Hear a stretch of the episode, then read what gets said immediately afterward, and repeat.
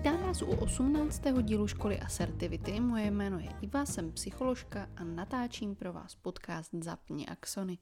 Posloucháte druhou řadu podcastů, kterou věnujeme asertivitě a taky odpovědím na vaše otázky, jak asertivně řešit konkrétní situace. Moc mě těší, že mi eh, spíše než s otázkami píšete s vašimi příběhy, které eh, obsahují eh, to, jak se vám na základě podcastu něco povedlo vyřešit nebo vykomunikovat. Z toho já jsem nesmírně šťastná, protože to je vlastně celá pointa toho, proč školu asertivity máme. Já to beru jako krásnou zpětnou vazbu toho, že odpovědi eh, na ty své otázky nalézáte už v poslechu jednotlivých dílů a potom třeba chcete sdílet až ty svoje zkušenosti. Eh, vaše příběhy i moje vlastní zkušenosti mě vlastně přivedly na téma tady toho dnešního dílu, kterým je opakující se motiv eh, negativních reakcí na to asertivní chování. Mnohokrát eh, jsem to v podcastu zmínila, že na asertivitu nelze v případě, že ji používáte například proti nějakému agresorovi, anebo třeba v situaci, kdy se bráníte i v situaci třeba se známými osobami, tak kdy se snažíte vymezit, říct nějaký svůj názor, tak tady v těchto situacích prostě nemůžete čekat pozitivní odezvu, protože se jednoduše jedná o situaci, ve které to skoro nedává smysl. Vy se v ní vymezujete, vy v té situaci přicházíte s něčím, co se logicky té druhé straně nelíbí a tím pádem to často dopadne tak, že narazíte na nějakou balistickou nebo nepříjemnou reakci na té druhé straně. Sami jste si vyzkoušeli, že z krátkodobého hlediska může být asertivní reakce pěkně nepříjemná, že v té první chvíli, kdy jste asertivní, tak je vám tom opravdu hodně nekomfortně, nepříjemně. To, o co nám ale jde, je ten dlouhodobý prospěch. Opakujeme si to pořád dokola, že nám jde hlavně o to, aby to pro vás bylo z dlouhodobého hlediska co nejprospěšnější a abyste právě tady těm nepříjemným situacím byli vystavováni co nejméně. Aby to bylo co nejprospěšnější pro vaše vztahy a to se vyplatí i za tu daň těch dočasně nepříjemných pocitů. To si myslím, že se zhodneme všichni, i když ty nepříjemné pocity jsou velkým strašákem. Je to taková ta neochota zažívat, prožívat ty nepříjemné pocity. No a zpětně se nám ale může tady ta daň těch nepříjemných pocitů levit, jevit eh, jako docela levná nebo laciná za takový úspěch, jakým je eh, to, že si vyjednáte pomocí asertivity nějakou pozici v těch vztazích, že si nastavíte zdravou hranici, že si vyjednáte něco, co jste si už dlouho vyjednat chtěli a to rozhodně není málo a těch úspěchů rozhodně není málo. Psali jste mi například, eh, že se vám podařilo postavit se některým členům své rodiny, rodičům nebo sourozencům, to jako obrovský klobouk dolů, protože tyhle situace jsou emocionálně velice náročné a potenciálně vyvolávají silné emoce ve vás i v té protistraně. Dokázali jste se třeba otevřeně zastat sami sebe nebo svých dětí, dokázali jste si říct o pomoc, což chce také velkou odvahu a všechno to jsou prostě úžasné úspěchy, které já nesmírně ráda čtu a jsem ráda, že je máte a že je se mnou sdílíte a s ostatními. Ten motiv té negativní reakce na asertivitu se však opravdu vícekrát opakoval i v těch vašich příbězích, kdy píšete, no tak nevím, jak dopadne naše další setkání, uvidíme, jak nám bude, až se uvidíme znova. Tak si dneska pojďme říct, jak se můžete s podobnou situací vyrovnat a jak nevzít zpátečku v případě, Eh, že se vaše nově nabitá asertivita nebude těm druhým líbit. A ona se jim opravdu líbit nebude, eh, zvlášť pokud eh, si pomocí ní nastavujete ty nové, zdravější hranice v tom vztahu. Pojďme na to.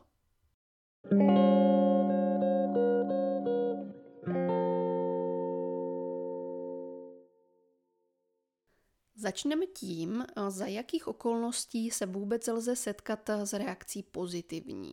Ano, lze to, určitě se s ní setkat můžete.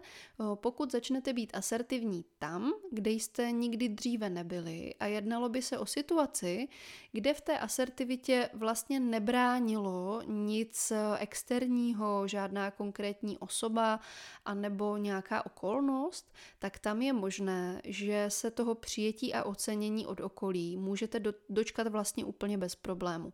Může se jednat třeba o situaci, kde jste dříve byli pasivní a zamlklí, měli jste v sobě třeba nějaká přesvědčení, nemůžu nic říct, můj názor nikoho nezajímá, eh, můj názor je podřadný a podobně.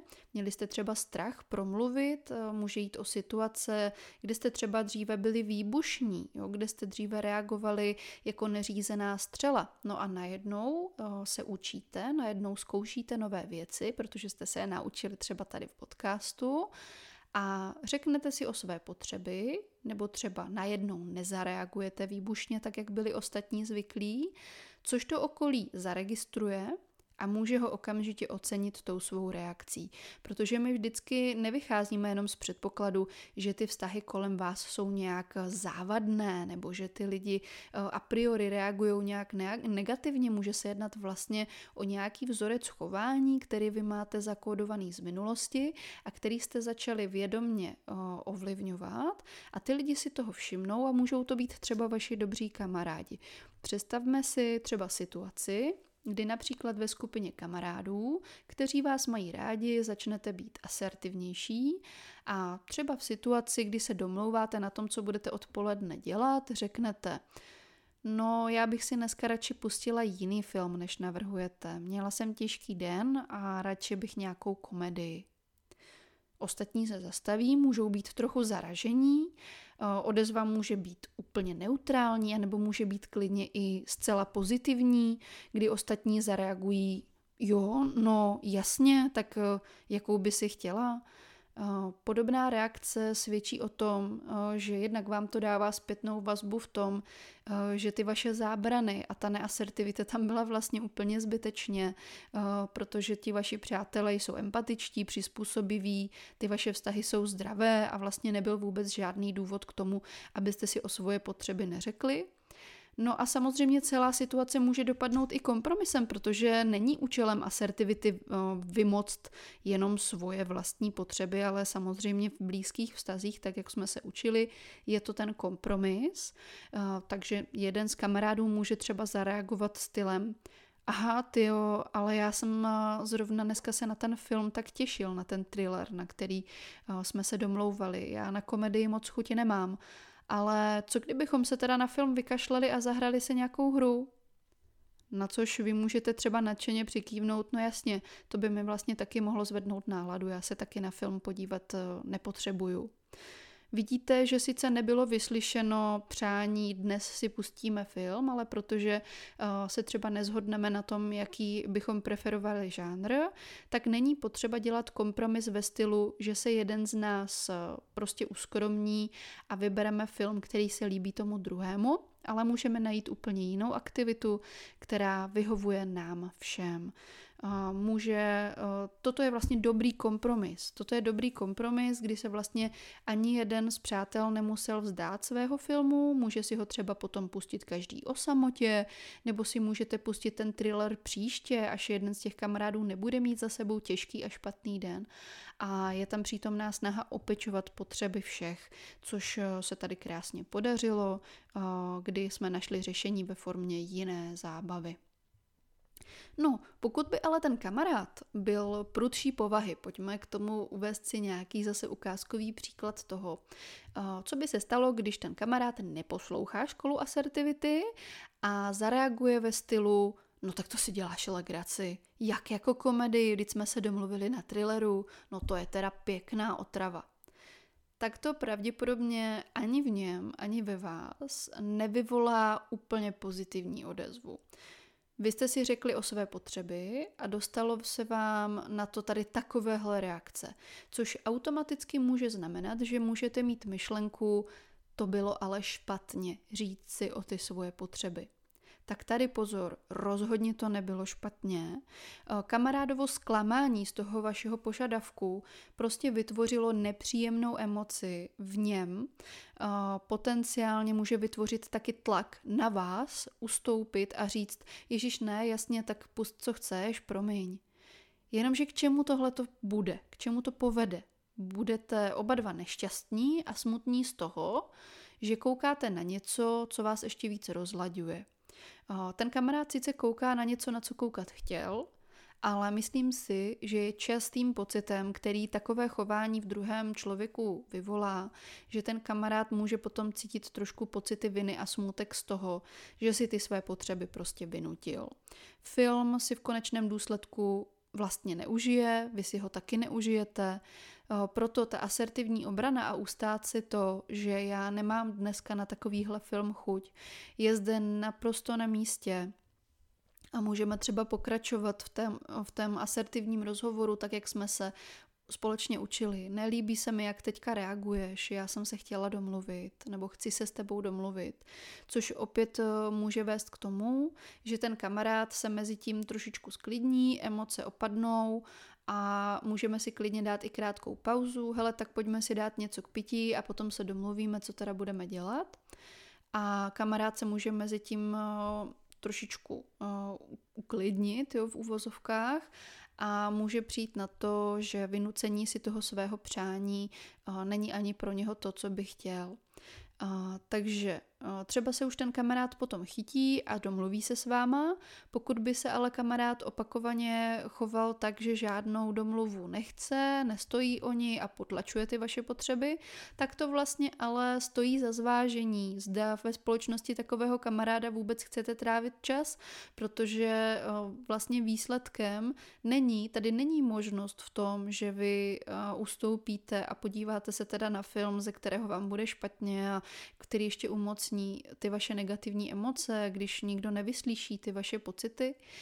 A, ale o, cílem toho vzájemného vztahu je, abychom si nějak vyšli vstříc i za tu cenu, o, že se třeba domluvíme na něčem úplně jiném. Z, toho minulého příkladu jste cítili, že na konci samozřejmě oba dva cítili úplně jiné emoce a že vlastně o ten film zas až tak úplně nešlo.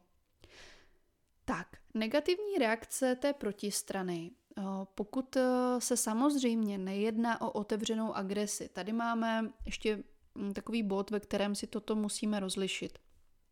Jedná se o situace, eh, kdy není přítomna otevřená agrese, to znamená, vy se snažíte jednat asertivně a ten člověk zareaguje, ale nezareaguje opravdu takovým tím sociálně nevhodným způsobem, nezareaguje sprostě, nezareaguje fyzicky agresivně, jo, tak tam není důvod z té asertivity couvnout, když eh, reaguje nějakým přijatelným způsobem, ještě společensky přijatelným způsobem.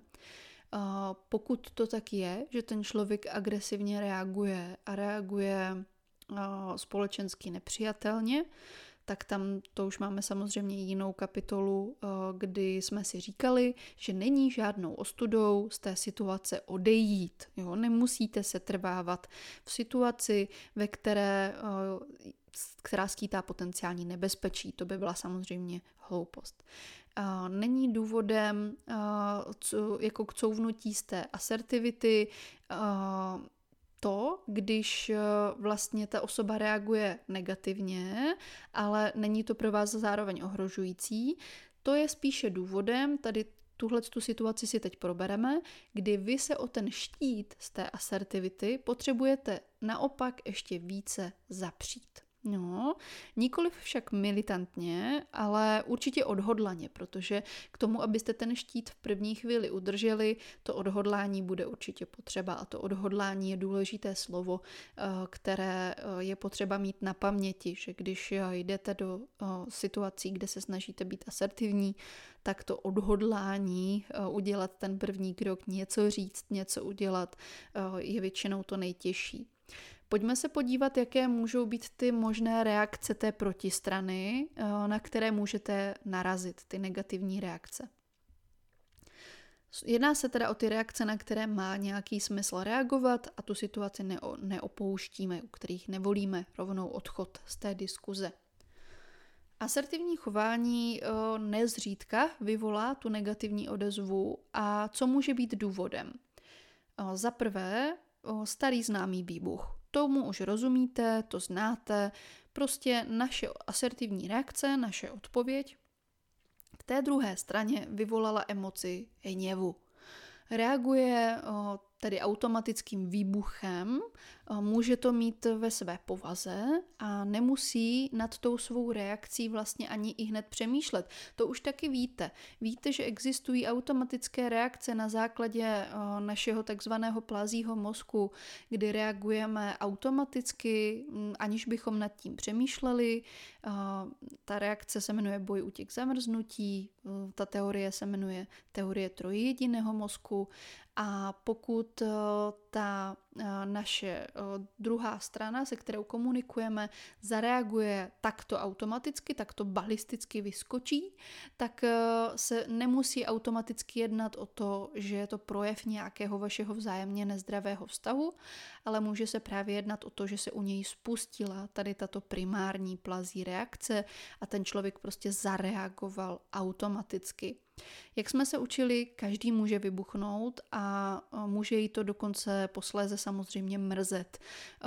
To bývá často právě v těch zdravějších vztazích, že ten člověk třeba automaticky vybuchne, No a přiznat to, že jsem vybuchl a že jsem zareagoval tak, jak jsem se v tom necítil úplně dobře, to je kapitola sama o sobě přiznat svou chybu. Ve zdravých vztazích se můžete dokonce s odstupem dočkat i omluvy, to je naprosto normální.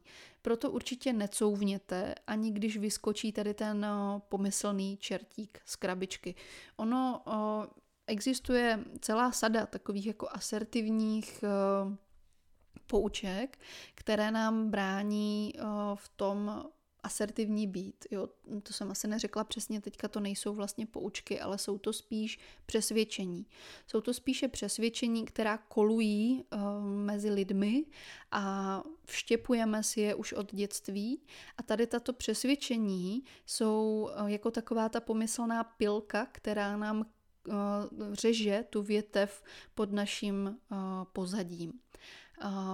Jednou z takových eh, věd, jedním z, takovým, eh, z takových přesvědčení může být právě to, že přiznat svou chybu nebo přiznat to, že jsem zareagoval přehnaně, je slabost.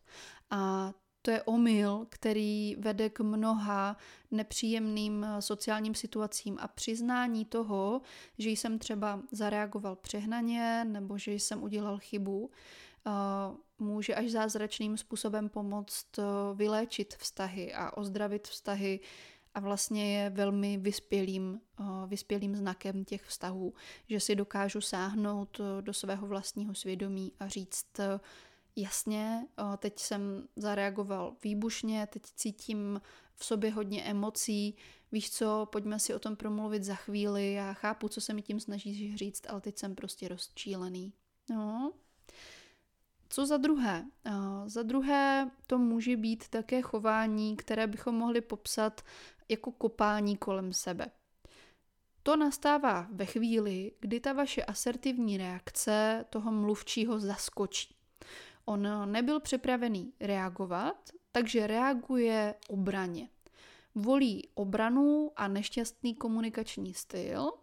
Možná jste toho mluvčího totiž opravdu překvapili protože byl úplně zvyklý na jiné odpovědi z vašich úst. A nebo je obecně, pokud se jedná o jednorázový kontakt, tak ten mluvčí může být obecně zvyklý, že na jeho komunikační styl eh, lidé reagují jinak a vy to teďka narušujete. Co si to vůbec dovolujete, že jo? Jedná se o obranou strategii, která samozřejmě není úplně zralá. Jedná se o jednu z takových těch méně vyspělých uh, zvládacích strategií, kdy začnu takhle kopat kolem sebe. Krásným příkladem toho a důkazem toho, že to není zralá strategie, je, že vlastně tady to kopání kolem sebe uh, používá, uh, používají hodně lidé v pubertálním věku. Jo? To znamená třeba děti kolem 10-12 let přesně tady tohle sto, při, když ho konfrontujete s něčím asertivně, co se vám nelíbí, tak začnou kolem sebe kopat. Pokud eh, se to v té pubertě ale vyplatí, pozor na to, jo, když tady ta, eh, tady ta reakce, třeba narazí na to, že to kopání kolem sebe zasáhne toho rodiče uh, na správném místě v uvozovkách, tak uh, se může ten človíček naučit, že uh, tady ta strategie vede k nějakému výsledku a tím pádem ji potom v dospělosti více či méně často opakuje. To dává smysl, že?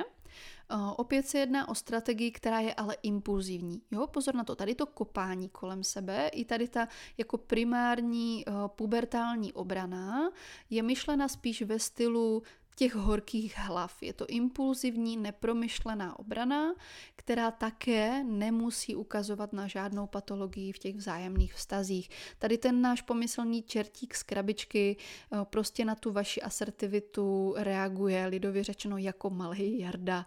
Eh, to přirovnání vlastně není žádné přesnější podle mě.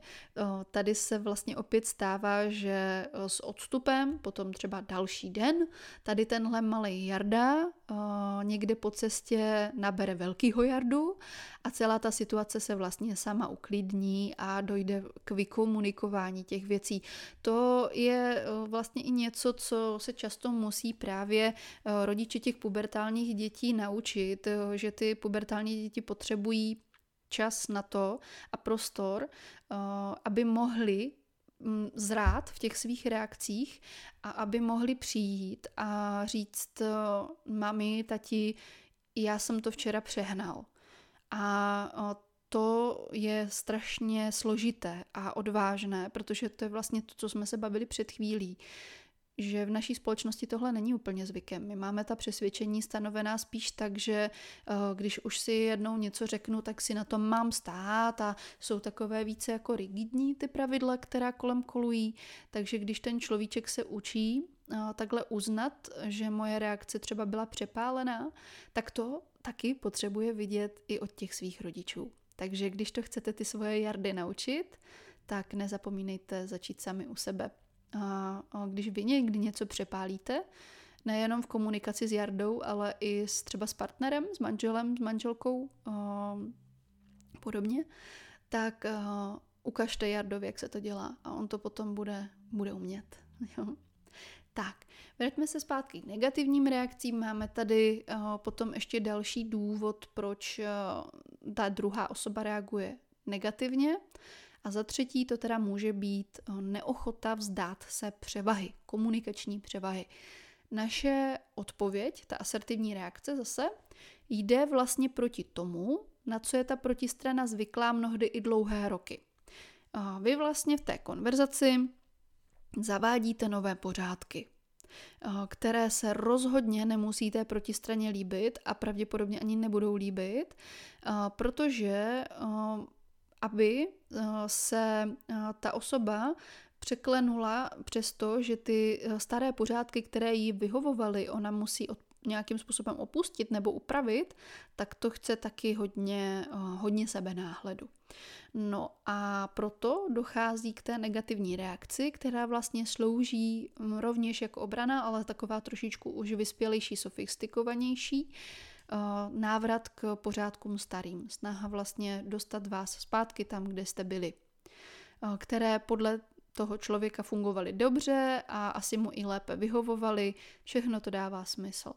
Ten aspekt té komunikační převahy o, z toho právě činí strategii už trochu jinou a složitější, než byly ty předchozí dvě. Ty předchozí dvě jsou spíše impulzivní.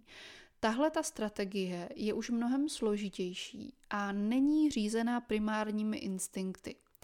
Ona může být stále, ne zcela uvědomovaná. Pořád je to reálné, že ten člověk není ochoten vzdát se své převahy a není to se zlým úmyslem. Ale při opakovaném použití, pokud už to ten člověk používá nějak často, tak uh, tam se každé další použití řídí právě tím prve získaným žádoucím důsledkem, to, co je ten účinek té, té reakce.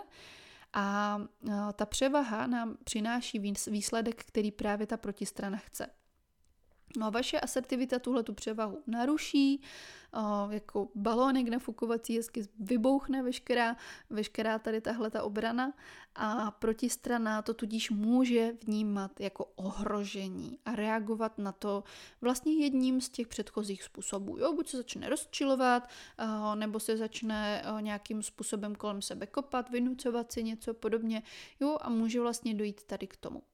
Pokud je ta převaha uvědomovaná a závěr, záměrně nějak využívaná v můj prospěch, tak tam se ale už musíme přesunout ke čtvrtému bodu a to je takzvaně eh, záměrná manipulace. To už je opravdu uh, takový jako složitější mechanismus, kdy to nepřijetí asertivity a negativní reakce uh, může být záměrnou strategií toho člověka, jak dosáhnout vlastních cílů. A tady u té záměrné manipulace už samozřejmě nehovoříme o, o strategii, která by spadala do zdravých vztahů, uh, protože prostě ne. Jo, to tam nepatří. Záměrná manipulace je něco, co když ve vztahu odhalíte, je dobré to adresovat a ještě pořád je tady možnost na ozdravení těch vztahů. Pokud ten člověk bude konfrontován s tím, hele, já jsem si všimla, že se mnou uh, manipuluješ tady tímhle způsobem a nelíbí se mi to, a dojde k vaší vzájemné konverzaci na to téma a k vašemu vzájemnému ujasnění si, eh, že takhle spolu komunikovat nebudeme, tak, eh, tak ta komunikace se ještě může stát zdravou. Ale pokud ten člověk si na té komunikační strategii trvá a bude se jí snažit eh, do toho vzájemného vztahu dostat třeba i zase trošičku nějak jinak, což se často stává, kdy vlastně jedna nezdravá komunikační strategie se mění za jinou a vy zase musíte odhalit jenom to, že se to děje, tak tam samozřejmě o, není vůbec ostudou z takových vztahů vystoupit. Můj manžel vždycky říká, že začne-li chování protistrany překračovat takzvaně hranici dobrého mravu, tak je na místě tu konverzaci ukončit proč bychom měli vést eh, konverzaci s někým, kdo je k nám třeba otevřeně sprostý. No, nemáme důvod, pokud to není naše profese. A to už vůbec nemluvíme o otevřeně agresivním chování. Můžeme si připravit eh, a vytáhnout ty předem připravené věty, které znáte z minulých dílů. Takhle se mnou nemluvte, v téhle konverzaci já už nechci pokračovat. Můžeme použít i nějaký důraz a dost, takhle ne stačí, tohle se mi nelíbí, takhle se mnou nemluv. Jo, vůbec e, tohle to není neasertivní e, použít důraz. Vyvolání negativní reakce není prostě nikdy příjemný. Proto je dobré si připomenout taky jednu věc, kterou si zapište za uši a červeným barevným písmem nebo vaší oblíbenou barvou, si ho zapište do svých diářů nebo za své uši, že nejste zodpovědní za pocity té protistrany. Opakuju, že se jedná o situaci, kdy ty negativní pocity v protistraně vyvolá naše asertivita, nikoliv třeba agrese. A proto je vždycky na místě dělat taky reflexy, zdali jsme ani my svou reakci v tu danou chvíli takzvaně nepřepálili. A pokud ano, tak je naprosto v pořádku uznat svoji chybu. To se nemusí vylučovat s tím, eh, že si za tím svým asertivním stanoviskem stále stojím. Může to vypadat jako tak, že si řeknu, eh, nechtěla jsem to říct takovým tónem, za to mi promiň, to jsem přehnala, ale opravdu si nepřeji, abychom spolu takhle mluvili. No, prostě fakt zopakuju zase to původní sdělení, jenom zkusím použít jiný tón, jiný výraz ve tváři, to taky často hodně dělá, že jo? Co, co je vlastně k tomu jako neverbální eh, doprovod. Mezi negativní reakce, které v té protistraně je možné vyvolat, jsme taky ještě zapomněli zahrnout že se samozřejmě může objevit i lítost, pláč nebo nějaké výčitky. To pěkně právě navazuje na to, že za tady tyhle ty reakce vy taky nenesete odpovědnost. To samozřejmě se může stát. Takováhle reakce potom hodně útočí na ty naše slabé stránky a to může být ještě, ještě silnější, než v případě, které jsme si uvedli prvně, kdy ta osoba je nějak jako výbušná nebo balistická, tak tady ta lítost, pláč, výčitky jsou mnohdy ještě náročnější na to zpracování, na to, jak se k ním postavit. Můžeme mít větší tendenci couvnout a vzít to svoje stanovisko zpátky, logicky. Protože problémy eh, s asertivitou se často dějou hodně hodným lidem, že? takže obzvlášť u těch pasivních reakcí to známe. No, uh, může to potom, může to potom dopadnout tak, že si řeknu, ale no, tak já jsem to tak nemyslela tak dobře, tak to uděláme podle tebe, hlavně nebuď smutná a ošetřujeme toho druhého člověka, no a jsme zase zpátky ve stejné brindě jako na začátku, že jo, protože jsme přepli do módu zachránce, do módu řešitele a zapomněli jsme nějakou svoji asertivitu někde dole na schodech, jo. A o, takže si znovu, znovu připomeňte, že ani za to, když v tom člověku vyvoláte smutek nebo lítost svou asertivní reakcí, tak ani za tyto emoce nejste zodpovědní. A o, ani tyto emoce nemusí být špatně, že se tam objevují. Může se stát, že to té druhé osobě bude líto, co slyší, nebo že jí to rozpláče. Ano, může se, může se to stát a nemusí to být špatně a je tady na místě nikoli ustoupit a couvnout, ale zapnout třeba právě tu péči a empatii. Tam, kde tyto projevy nejsou vyloženě manipulativní, což někdy třeba pláč může být, vyloženě v typech pláče rozlišujeme manipulativní pláč, tam existuje, vybavuju se z učebnice, a tak tyto projevy můžou být zcela zdravé a právě pro ten váš vztah z dlouhodobého hlediska ozdravné, protože dojde v té druhé straně k uvědomění si právě těch vašich pocitů, dojde k nějaké katarzi k tomu, že ten člověk prožije negativní, negativní pocit spojený s tím, co to ve vás vyvolávalo. A může se jednat třeba o situaci, kdy kdy řešíme komunikaci s, třeba s naším rodičem. Já použiju uh, příklad, uh, který je podobný některým uh, případům, co slyším od vás. Třeba když si vyjednáváte, že nechcete, aby vaši rodiče něco dělali vašim dětem. Uh, víš, mami, říká ta maminka malého dítěte, víš, mami, nedělá mi dobře, když naši malou holčičku kritizuješ za to, že nepapá a nutíš ji do jídla.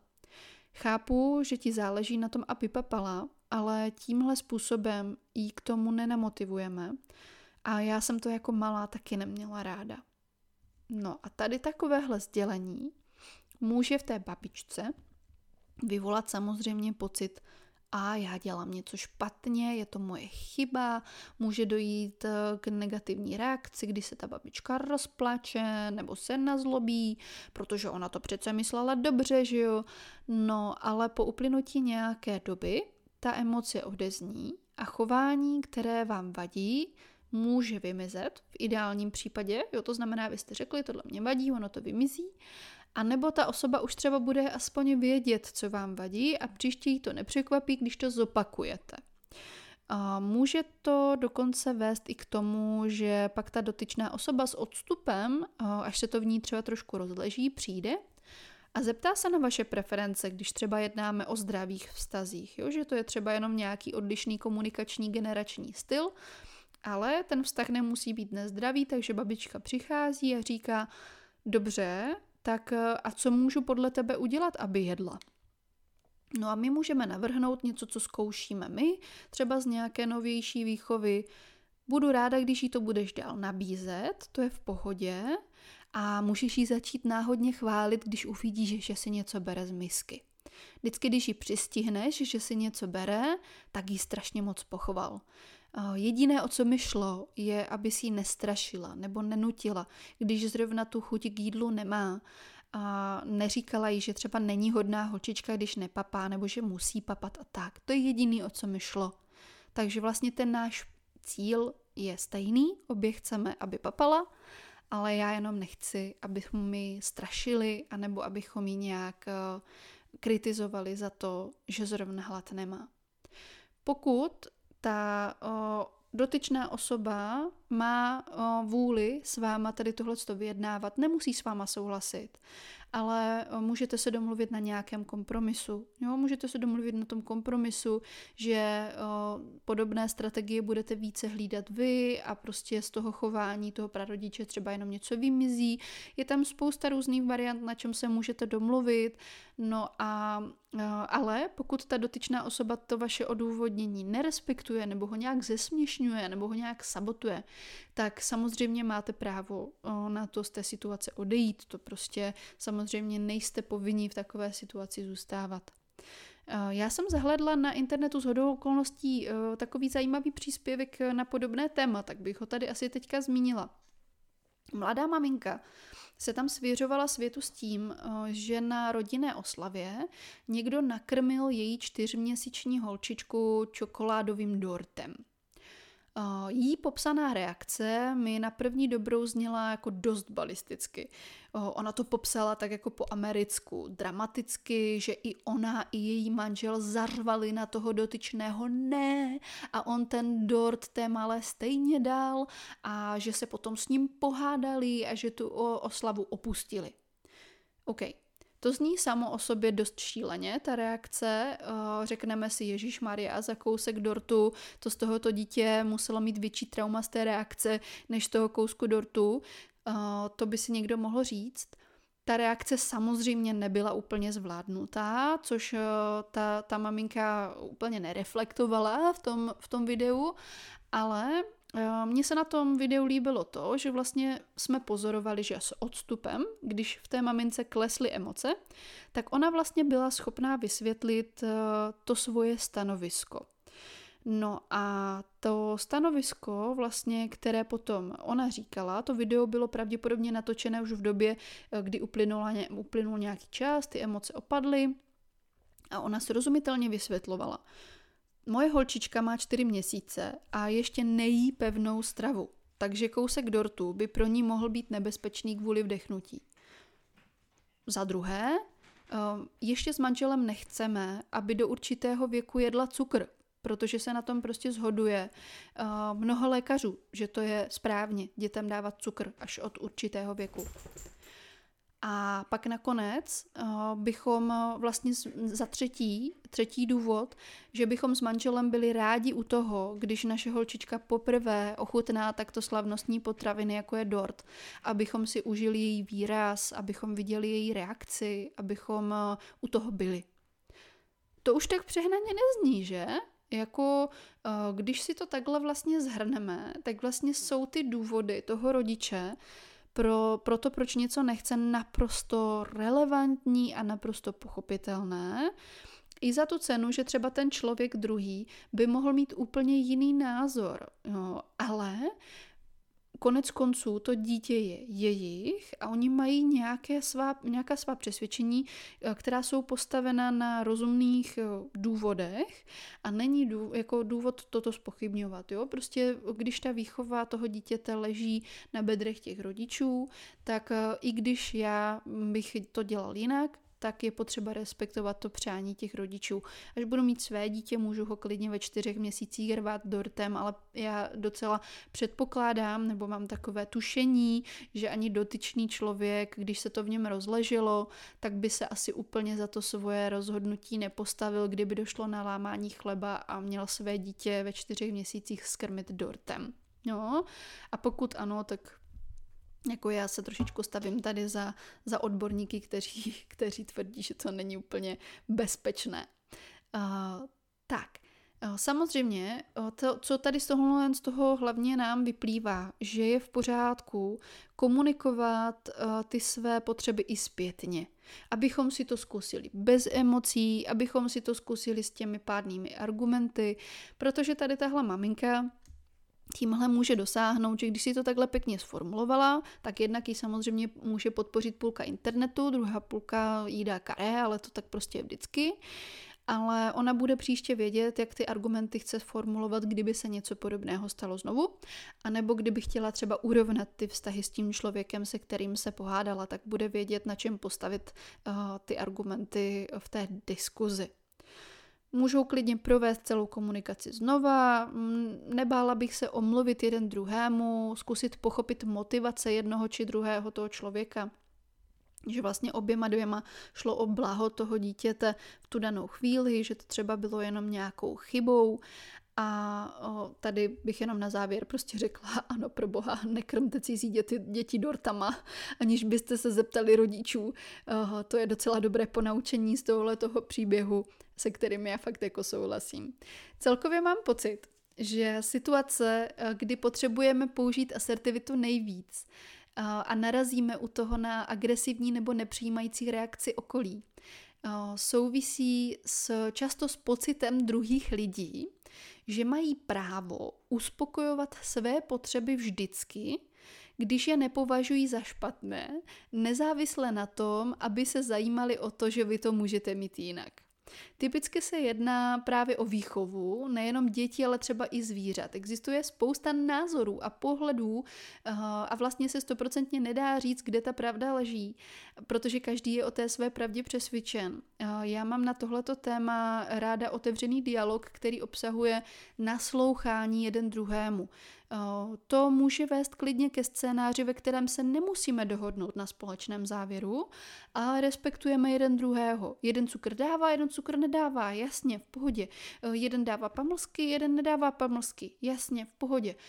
Co mě rozčiluje, jsou situace, kdy vám někdo militantně podsouvá nebo vnucuje nějaký svůj názor do výchovy, kritizuje a nebo dokonce cíleně sabotuje vaši výchovu, protože je tak eh, sobecky přesvědčen o tom, že jeho názor nebo jeho uh, myšlenky jsou uh, jediné pravdivé.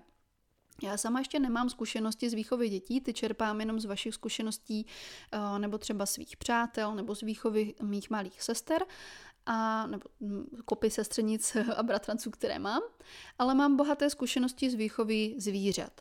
A teď momentálně máme pejska a máme svou výchovu. Vychováváme psa takzvaně pozitivním způsobem a máme spoustu pravidel, které se ostatním pejskařům neúplně líbí. Ne, my psa nebijeme a nepřijeme si, aby byl byt.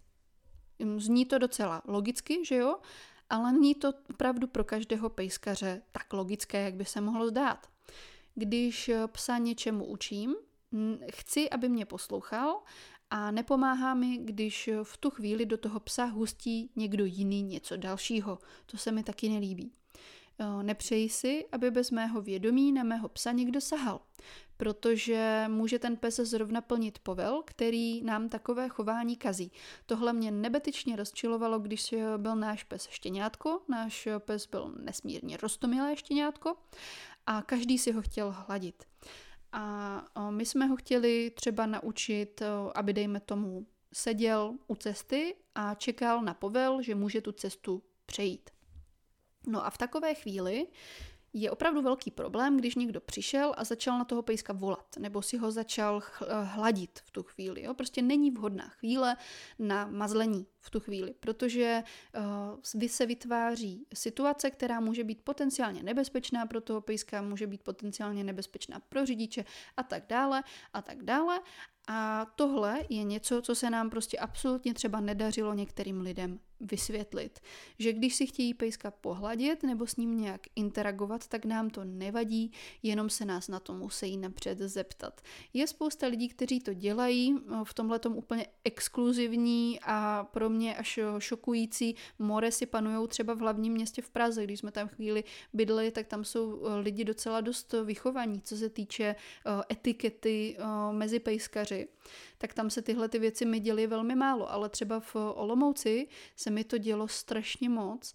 A teďka z poslední doby můžu uvést příklad ono se to stále děje, náš pes už není zase až tak rostomilé štěňátko, i když pořád rostomilý je, takže se nám to pořád děje. A tady ten případ eh, mě opravdu vytočil, takže vám řeknu, jakou asertivní situaci jsem potřebovala řešit já v poslední době. My od malička učíme toho pejska na povel k česání srsti, aby u něho nikam neodcházel, aby chvilku se trval na jednom místě, než je to česání dokončeno. Není to jeho oblíbená životní kratochvíle, věřte mi, že by si vybral v tu chvíli cokoliv jiného, než e, sedět nebo stát a nechat se česat. Takže ten povel je pro něho pořád i po pár letech docela těžký. Máme u té výchovy takové pravidlo, že se snažíme nedělat při povelech výjimky, protože pejsek nezná výjimky a nedělají mu dobře.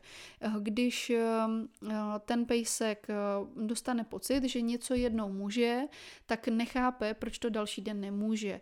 Že dneska může odejít, ale zítra odejít nemůže od toho česání a podobně. Někomu by, někomu by se to mohlo zdát jako hloupost proč řešíme takovouhle hloupost. Ale pro nás to prostě hloupost není.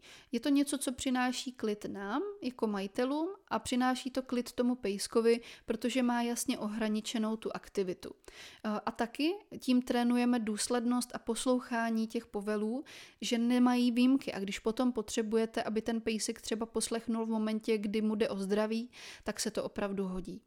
Eh, je to výcvik jako každý jiný, jsou to naše pravidla a my máme k ním svůj důvod.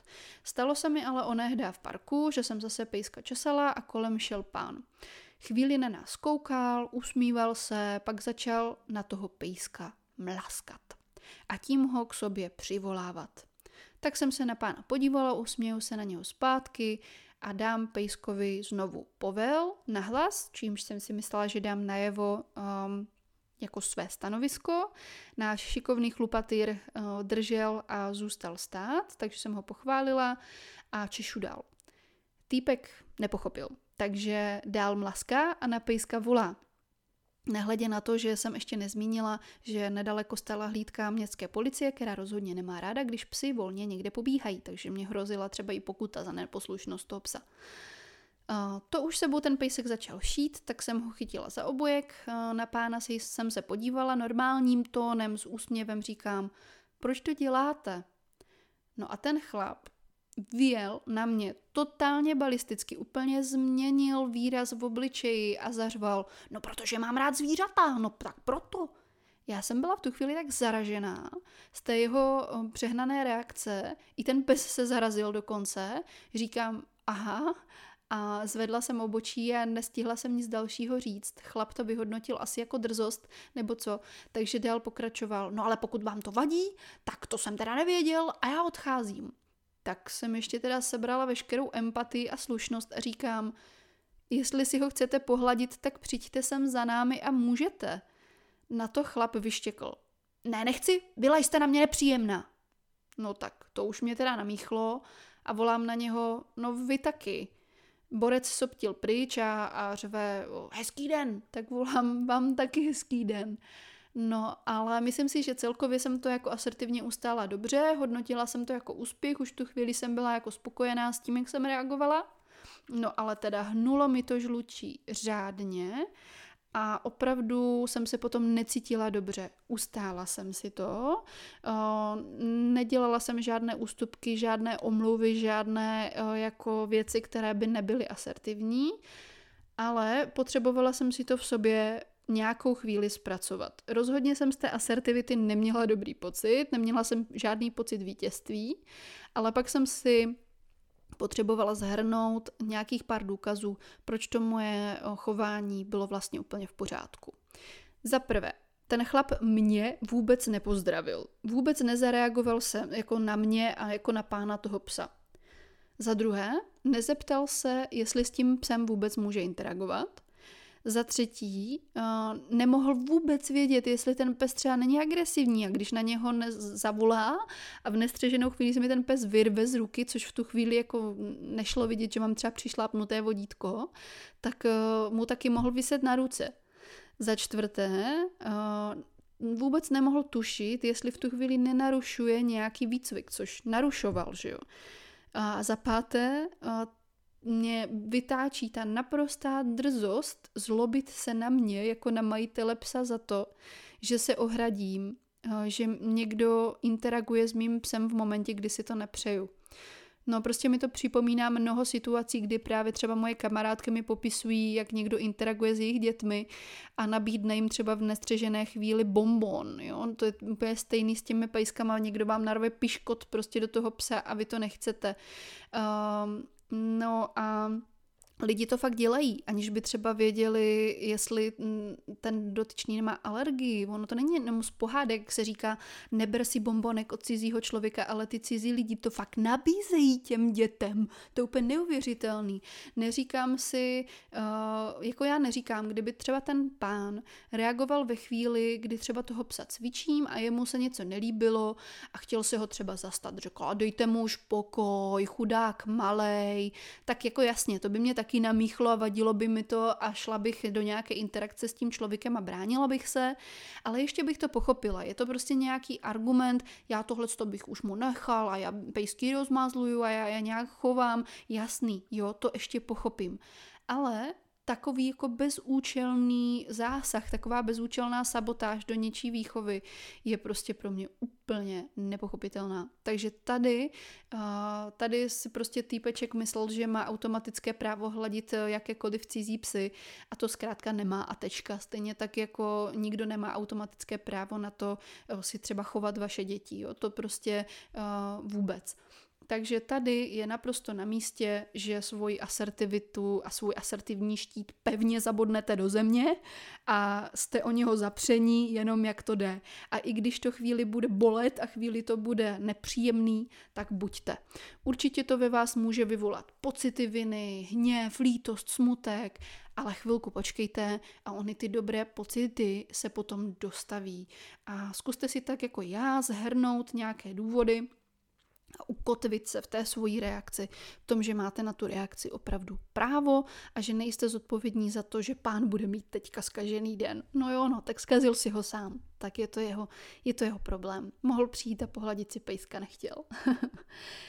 to všechno uh, je sice nepříjemné, tady ty reakce, co nám to vyvolá, ale je to daň za to, že jste si to ustáli a za to to opravdu stojí negativní reakce druhého ani ta vaše není důvodem k tomu se zaleknout a neskoušet to znovu. Takže já vás tady v tomhle tom chci strašně moc podpořit. Možná teďka ještě do konce léta budete mít takové nárazové možnosti nějaké takové situace taky zažít. Ono v poslední době já mám pocit, že těch reakcí je nějak moc. Je jich nějak víc v té společnosti, kdy lidé jsou podráždění a reagují balisticky opravdu na eh, spoustu různých eh, mm, banalit. A takže věřím, že i tady tato, tato mm, oblast vám bude užitečná, že ji vyzkoušíte. Doufám, že nezapomenete na to, co jsme se učili i v minulém, v minulém díle školy asertivity a že se budete řádně oceňovat a že budete odměňovat, oceňovat sebe i své blízké, protože trénink asertivních dovedností není jednoduchý, vyvolává vlny negativních pocitů a právě proto si zaslouží velké odměny. Takže já vám přeju krásný zbytek léta. Budu se na vás těšit zase znova v září s novým tématem a užijte si krásný zbytek prázdnin, pokud je máte a pokud ne, tak zbytek léta, i když je teď trošku deštivé, tak třeba s knížkou někde doma. A o asertivitě nazdar a ahoj příště.